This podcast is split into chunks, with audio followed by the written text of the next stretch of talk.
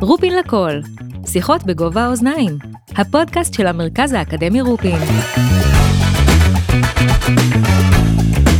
היי, שלום, ברוכות הבאות וברוכים הבאים לרופין לכל, הפודקאסט של המרכז האקדמי רופין.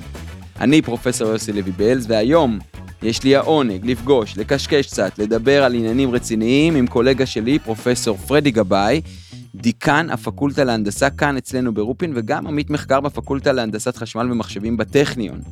אז תחזיקו חזק אם אתם רוצים להבין בטרנדים, אם אתם רוצים לדעת את המושגים הנכונים, במקומות הנכונים, בשיחת הסלון הבאה שלכם, כי אנחנו תכף הולכים לדבר ולזכור טכנולוגיות מרכזיות שיעצבו את הזירה בשנים הקרובות, בינה מלאכותית, טכנולוגיית ענן, התמרות הומומורפיות ועוד ועוד ועוד. רופין לכל, בואו מתחילים.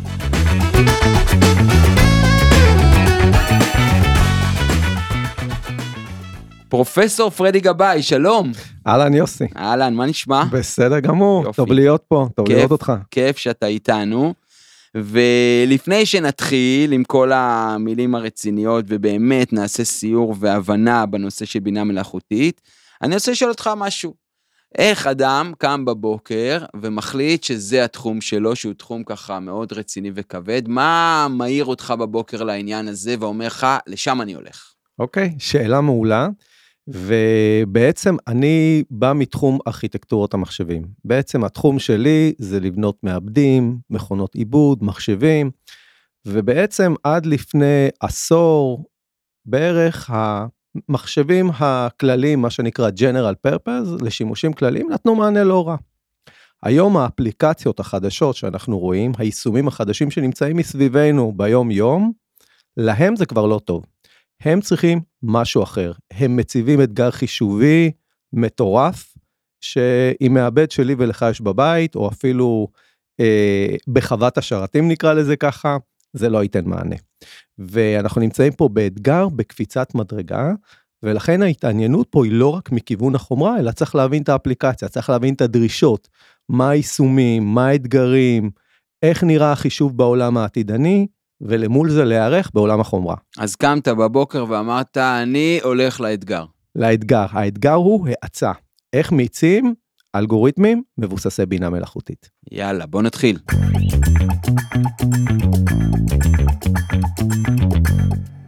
טוב, אז uh, ידידי פרדי, כמו שאתה יודע, אני פסיכולוג, ואני ככה יותר איש רוח ונפש, אבל יש לי גם לא מעט חיבה ואהדה וגם מחקר בנושא הזה של בינה מלאכותית.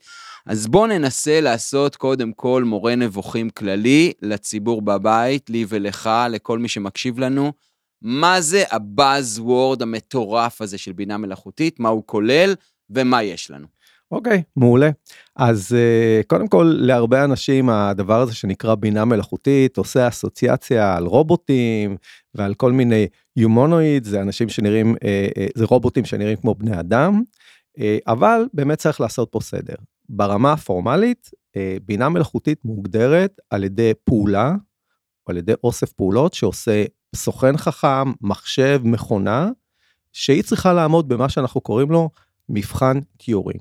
על שם אלן טיורינג, הוא היה אביו הוגו, ההוגה של המחשב הקלאסי שאנחנו מכירים, והמבחן הזה אומר שאם אני אתן משימה לבן אדם, שאני אשים אותו בחדר סגור, ואני אתן למכונה לשים אה, בעצם את אותה משימה, השופט שנמצא מחוץ לשני החדרים הסגורים, לא יוכל להבחין מי היה האדם ומי הייתה המכונה.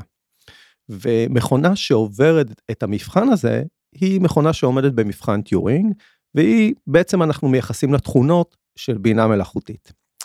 אז בעצם, אם אנחנו מסתכלים היום מה זה בינה מלאכותית ככה תכלס, בואו נרד ככה לשטח מה שנקרא, אז uh, מדובר פה במהפכה, בשינוי תפיסה באיך בעצם אנחנו כותבים אלגוריתמים. פעם איך היה הנוהג לכתוב אלגוריתמים? היו לוקחים מתכנת או איש מדעי המחשב או מהנדס, והוא היה יושב וכותב ממש את האלגוריתם בשפה עילית או בשפה כלשהי למול מחשב, והיו שם כל מיני תנאים, ואם זה ככה ותעשה ככה, ואם זה אחרת תעשה אחרת, והוא בעצם תרגם את הרעיון שלו בראש לאלגוריתם שרץ על מחשב. היום אנחנו שינינו את התפיסה הזאת מקצה לקצה, ובעצם אנחנו אומרים, יש לנו מאגרי מידע אדירים. העולם אוגר מאגרי מידע אדירים, הם נמצאים בגוגלים וביוטיובים וברשתות חברתיות וכל מיני פלטפורמות מסחר, ובתוך הדאטה האדיר הזה יש זהב. אז במקום שאנחנו נתחיל לתכנן ונלמד, בואו ניקח את כל הדאטה הזה ונזרוק אותו על איזה מחשב, או על, אה, בעצם אלגוריתם שלומד, ונגיד לו תלמד מהדאטה הזה. נראה לך מלא תמונות, מלא תמונות של עצמים, של תפוחים, של חתולים, של כלבים, למשל, זאת דוגמה אה, אה, של בינה מלאכותית שיכולה לזהות תמונות. ועל ידי תהליך הלמידה של trial and error, כל פעם שהמערכת תצליח ניתן לה איזה צ'ופר או ניתן לה איזה תגמול וכל פעם שהמערכת תיכשל אנחנו ניקח ממנה קרדיט, המערכת בסוף תלמד.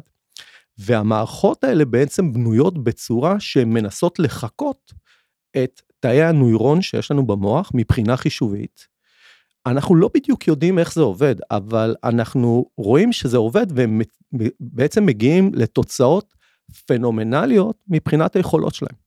אז אני חושב שעוד נגיע לשאלה הזאת שהבלעת פה, אנחנו לא יודעים כל כך איך זה עובד, אבל אנחנו יודעים שזה עובד. אבל ללא ספק הזכרת לנו את ניל יאנג, I've been a miner of a heart of gold, אז אנחנו נמשיך אה, להעמיק ב-heart of gold הזה תכף.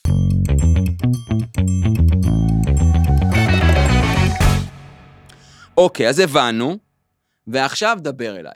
כי זה המאני טיים. מה חדש? מה קורה? מה עדכני עכשיו בנושא הבינה המלאכותית? מה בעצם הולך להיות בשנים הקרובות ואיך זה ישפיע על חיינו? מעולה. אז תראה, קודם כל בוא נדבר מה קורה היום ממש ככה בקצרה. אז אנחנו בעיקר משתמשים היום בבינה מלאכותית לזהות, לחזות דברים, לזהות דברים, לזהות מה תרצה לקנות. אם אתה נכנס לאיזה אתר ריטל, לאתר קניות, או לזהות תמונות, עצמים, יישומים רפואיים למשל לזהות חלילה גידולים או כל מיני דברים כאלה ועוד יישומים אחרים אבל בעיקר היישום המרכזי הוא סוג של חיזוי או מערכת שמחליטה משהו או צריכה לנבא משהו. למשל אחד התחומים המאוד מאוד מתפתחים היום נקרא Generative AI. בעצם בינה מלאכותית שמייצרת משהו. זאת בעצם בינה מלאכותית שלא רק חוזה אלא יש לה תוצרים. בוא למשל? ניקח דוגמה. בוא ניקח דוגמה. נניח עכשיו אנחנו ככה יוצאים מעידן של קורונה, ונניח שיש לנו המון דאטה על כל מיני מוטציות או על אה, שינויים בווירוסים שקורים כל הזמן. אנחנו יכולים היום לנסות לבנות מודלים, לבקש מהם לפתח תרופות. במקום לעשות חיזוי, צריך להיות פה תוצר מסוים, והתוצר הוא ממש מוחשי, הוא תרופה או נוסחה לתרופה, ובעצם דובר פה על מהפכה מקצה לקצה שאנחנו ממש בחיתולים שלה. דוגמה נוספת, אתה מכיר אותה, בטח ה deep fake, שמי שכולנו שמענו עליו, וגם כאן יש אתגרים ועוד נדבר עליו, אבל ה deep fake זה בעצם אלגוריתם ששייך לעולם הזה שנקרא Generative AI, והוא בעצם מה שהוא מנסה לעשות זה מתוך למידה של אה, אה, מידע ש, שקיים בתמונות.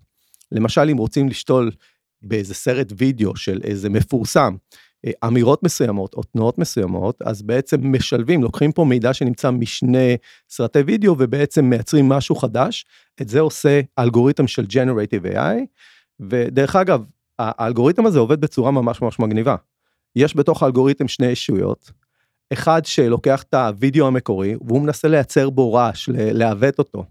למשל, אה, במקום אה, לשמוע את טראמפ מדבר, אז טראמפ יגיד שהולכת, שהוא הולך עכשיו להתחיל ב...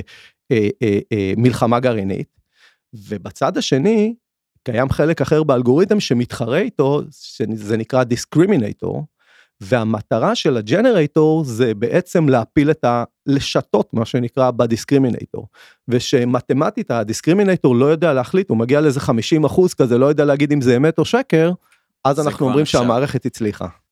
מעניין. בוא ספר לנו קצת על המטאוורס, שאני גם יודע שזה תחום חדש וחזק מאוד בתקופה האחרונה.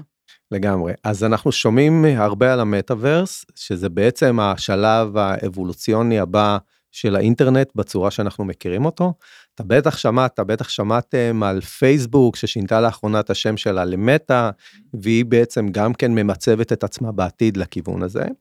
אז בעצם אנחנו מדברים על קפיצת מדרגה בעצם מאוד מאוד משמעותית, אנחנו מדברים על עולם, עולם של אינטרנט שהולך להיות וירטואלי לגמרי, זה בעצם עולם שלם שאפשר להגיד שהעולם בחוץ, העולם האמיתי יהיה, אה, אה, יהיה העתק שלו, אה, זה בעצם יהיה עולם שיכיל תכנים, תלת מימד, מציאות רבודה, ובעצם יש שם המון פלטפורמות וירטואליות. עכשיו תשאל אותי למה משתמשים בזה, למה זה טוב ולאן זה הולך, אז יש פה מגוון יישומים למשל, לאחרונה, אני לא יודע אם שמעת, הייתה ללהקת אבא, היה להם איזה קאמבק עם איזה הופעה וירטואלית כזאת, עם כל מיני אבטארים שלהם.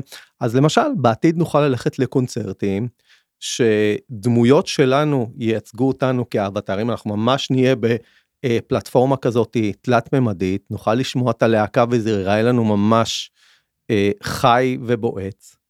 יישומים נוספים זה בעולם הלמידה, אם אנחנו מסתכלים היום בזום אז uh, אנחנו בעוד 10 שנים נסתכל על זום ונגיד מה זה זה הטלפון דור 2 שהיה לנו פעם ואנחנו ממש נוכל לשבת בכיתה להרגיש ממש כאילו אנחנו נמצאים שם ולנהל אינטראקציה הרבה יותר שתראה לנו הרבה יותר אמיתית ממה שאנחנו מכירים אותה היום.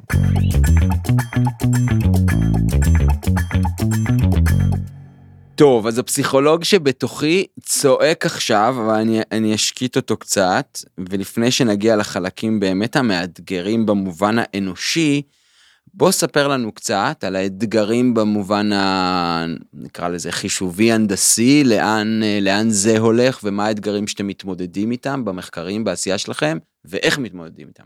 מעולה.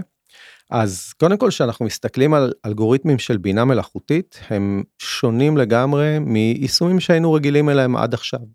אם אני מדבר על יישומים שאנחנו מכירים כמו להריץ PowerPoint אה, על המחשב או לגלוש או להריץ Excel זה עולם שונה שונה לגמרי מאיך שנראה אלגוריתם של בינה מלאכותית.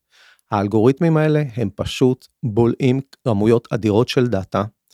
מבצעים עליהם פעולות מתמטיות בדרך כלל זה כפל וחיבור ובעצם אה, הם ניזונים ממאגרי מידע אדירים, ובעצם למאגרי המידע האלה, הדאטה הזה שהוא הדלק של האלגוריתמים האלה, יש השפעה אדירה בלעצב אותם. וזה מציב לנו כל מיני אתגרים. אז אחד, זה לא תמיד יש לנו מספיק דאטה. למשל, כדי לאמן בין, רשת של בינה מלאכותית ברכב אוטונומי, אז uh, אתה צריך לקחת הרבה נהגים וכל אחד צריך לנהוג לפחות מיליון קילומטרים. וואו. אז תחשוב כמה משאבים זה וכמה זה דלק ו- וכל מה שזה. ולמשל במקום זה למשל אמרו רגע במקום להתאמן על הדבר האמיתי בוא נתאמן על סימולטור עכשיו היום כבר לא קוראים לזה סימולטור קוראים לזה digital twin זה בעצם תאום דיגיטלי של הדבר האמיתי או איך שהגדיר את זה מנכ"ל NVIDIA הדבר האמיתי זה העתק של ה digital twin. מהי האמת? מהי האמת בדיוק digital אה, twin זה תחום מטורף שמתפתח. הוא מאפשר לנו גם לאמן רשתות של בינה מלאכותית עליו במקום להתאמן בשטח. ובנוסף, מכיוון שהוא כלי מאוד מאוד פרטני ומאפשר לנו לעשות סימולציות אה, בצורה מאוד מאוד מדויקת, אנחנו יכולים להריץ גם כל מיני תחומים אנליטיים עליו. למשל, אחד התחומים האנליטיים המאוד אה, אה, שנדחפים היום נקרא prescriptive analytics. זה מאפשר בעצם לשאול שאלות what if. אוקיי, הסימולטור חוזה שאני אה, לא אצליח בניסוי, או שלמשל אה, זה סימולטור של איזה מנוע של מטוס. והסימולטור חוזה עכשיו שהמנוע יתפרק, המטוס יתרסק. התחום הזה של prescriptive analytics מאפשר לשאול אוקיי מה אני צריך לעשות מה אני צריך לשנות בתנאי הבעיה כדי שזה לא יתרסק או כדי שזה יצליח. עכשיו יש לזה גם יישומים למשל בתחומים שונים בתעשייה אה, במפעלי ייצור איך לשפר את התפוקה אה, של מפעלי ייצור מה אני צריך לעשות עכשיו כדי שהתפוקה של מפעל הייצור תהיה יותר טובה. ובין אה, היתר אבל אני הזכרתי את הדיגיטל טווינס כי הוא גם אמצעי שנותן פתרון לבעיית הדאטה. אה, זה מעניין מאוד וזה גם מתקשר מאוד לדברים שאנחנו עושים היום יש לנו מחקר עם אוניברסיטת אה, בן גוריון ועם עמותת סה"ר על הנושא של זיהוי סיכון אובדני מי האנשים שנמצאים בסיכון לעשות אה, התנהגות אובדנית בימים או בשעות הקרובות. וכמובן שאין לנו מספיק דאטה כי זה לא מאות אלפי אנשים והרעיונות האלה שאתם מציעים בהתמודדות עם אתגרים כמו ה digital twins יכול להיות כלי אדיר ממש להצלת חיים.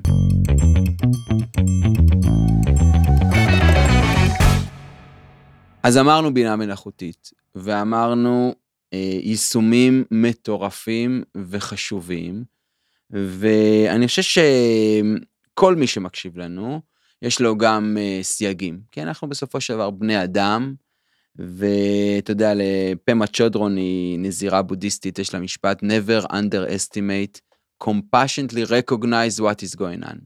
אל, אל ת, ת, תמעיט בערך של להסתכל על מה שקורה באופן מלא חמלה. ואתה מספר את מה שאתה מספר, ואני דואג. כי אני אומר לעצמי, איפה האנשים? האם, אה, אתה יודע, אני מסתכן להיות מיושן, האם אה, יחליפו אותנו?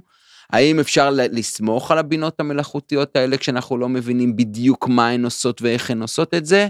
אז אני רוצה לשאול אותך לפני שתענה לי על איך ועל מה אתה חושב על זה, האם גם אתה דואג או שאתה אומר יאללה בוא נרוץ ברבאק? לא, אני חושב שבהחלט הנקודות שאתה מעלה הן נקודות מאוד רציניות, הן מעלות דאגה, בעצם התלות שלנו בעיקר, אה, התלות, הדאגה, הנושא של פרטיות, בעיקר אה, הם נושאים אה, אה, שמדאיגים. אה, הנושא של יחליפו אותנו, מזה אני פחות מודאג, ואני תכף אגיד גם למה זה. יאללה, קדימה. אוקיי, אז בוא נתחיל מהנושא שיחליפו אותנו. עכשיו, אני חושב שאם מסתכלים על ההיסטוריה האנושית, כל פעם שבאה טכנולוגיה חדשה ופחדו שיחליפו אותנו, המציאות מראה שבסופו של דבר אם ידעו לעשות בה שימוש חיובי, היא ידעה לייצר הזדמנויות חדשות, לייצר משרות חדשות. היא החליפה תפקידים, אה, עבודות אה, מסורתיות בעבודות חדשות. תחשוב על הקומביין שהחליף את הקוצרי חיטה. אז זה פתח אה, תחום שלם למשל, אני אוהב תמיד לתת את הדוגמה הזאת. עכשיו אם אנחנו מדברים על אתגרים אחרים שהזכרת אני חושב שבראש ובראשונה יש את נושא ה-trust. עכשיו אני אשאל אותך יוסי, אתה מזמין עכשיו מונית מבוססת בינה מלאכותית עם נהג אוטומטי, אה, נהג אוטונומי באמצע הלילה. אתה נכנס לתוך המכונית, שם כיסוי עיניים כמו בטיסה, והמכונית הזאתי הולכת לקחת אותך בלילה שאתה ישן, ולעשות את כל הירידות של סדום שמה, ואתה ישן כמו תינוק. איך אתה עם זה יוסי? קודם כל אני מבין, אני מבין שאני בדרך לאילת אם אני עושה את הירידות של סדום אז אה, בסדר אבל אני ממש חושב האם לצעוק אימא'לה או אבא'לה. נכון אז בהחלט יש פה את העניין של אמון ואיך מייצרים פה אמון ואם מסתכלים על אמון היום למעשה אחד האתגרים בבינה מלאכותית זה נושא האקספלנביליות. ומכיוון שהאלגוריתמים האלה הם קופסה שחורה וכמו שאנחנו כמו שאמרתי קודם אנחנו לא יודעים בדיוק להסביר למה הם החליטו מה שהם החליטו. למה המכונית החליטה עכשיו שהיא פונה פנייה ימינה או שמאלה או אה, לא עוצרת או כן עוצרת? ובהיבט הזה אה, אנחנו היום משתדלים אה, לבנות או לפתח גם מודלים של אקספלנביליות הם עדיין מודלים שהם סוג של קירוב. והדבר... לשבור את הקופסה השחורה לשבור ממש? את הקופסה השחורה. וואו. הם מנסים לעשות קירוב סביב נקודת ההחלטה, הם לא מדויקים לגמרי, אבל הדברים האלה היום נדרשים במספר תקנים כמו ה-GDPR שקיים באירופה ועוד מדינות בארצות הברית, שבעצם כל מערכת שמחליטה משהו, היא צריכה להיות אקספלנבילית. ואם אתה מסתכל בהיבט הזה, נושא הפרטיות, נושא הפרטיות גם קשור לאמון. כי למשל היום חלק מאוד מהדאטה שלנו, חלק אדיר ממנו מוחזק בענן. ויש לא מעט חברות שעדיין זה חסם כניסה שלהם, לשים את הדאטה במקום אחד מרכזי שיכול להיות נגיש לכולם. ולשם זה פיתחו את הנושא הזה של התמרות הומומורפיות, שאני אגיד ממש בקצרה מה הייחודיות שלהם. זה איזו פעולה מתמטית מאוד מאוד מטורללת מה שנקרא, וכשאתה מסתכל אתה אומר מה, מה, מה אני יכול לעשות עם זה? עכשיו מסתבר שיש להם תכונה מאוד יפה, שאם אתה לוקח את הדאטה שלך ועושה עליו התמרה, הוא הופך להיות דאטה מוצפן, אתה יכול לאמן את הרשתות על הדאטה המוצפן, וזה יהיה כאילו אימנת אותם על הדאטה הלא מוצפן. כלומר, פעולות מתמטיות שאתה עושה על מידע מוצפן, ואחר כך אתה מחזיר אותו להיות לא מוצפן, וכל התובנות שאתה מזקק ב, ב, בעולם הזה שזה מוצפן, הן תקפות עבור דאטה לא מוצפן. תסביר כי אני לא הבנתי אותך. שבעצם הנושא, התחום הזה של התמרות הומומורפיות מאפשר עכשיו בעצם ליותר חברות, למשל בנקים. בנקים להעביר את המידע שלהם לענן ולהתחיל שם להריץ אלגוריתמים של בינה מלאכותית זה מאוד בעייתי מבחינתם. כי אם חלילה מישהו יפרוץ, גם אם יש חומות אבטחה מאוד מאוד חזקות, עדיין לשים שם מידע שהוא לא מוצפן, זה בעיה. ואז זה מציב בעצם אתגר איך לאמן את הרשתות על מידע מוצפן. ומסתבר להתמרה הומומורפית יש את התכונה הזאת שאם אתה מצפין באמצעות ההתמרה הזאת הרשת יכולה להתאמן על המידע המוצפן כאילו הוא לא היה מוצפן. אוקיי, שאלה אחרונה, הבן שלך נמצא בבית לבד. הבת שלי. הבת שלך נמצאת בבית לבד, אה, קצת עצובה, היה לה יום לא משהו.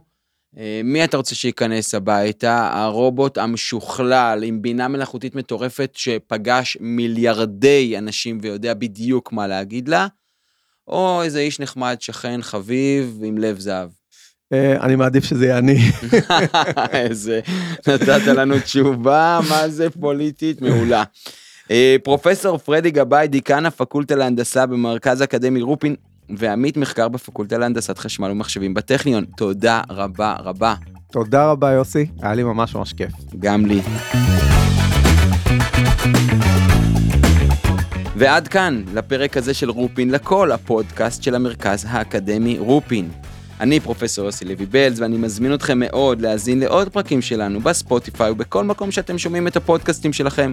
נשמח מאוד שתעקבו, תדרגו ותשלחו לנו חיבוק. נשתמע בפרק הבא. thank you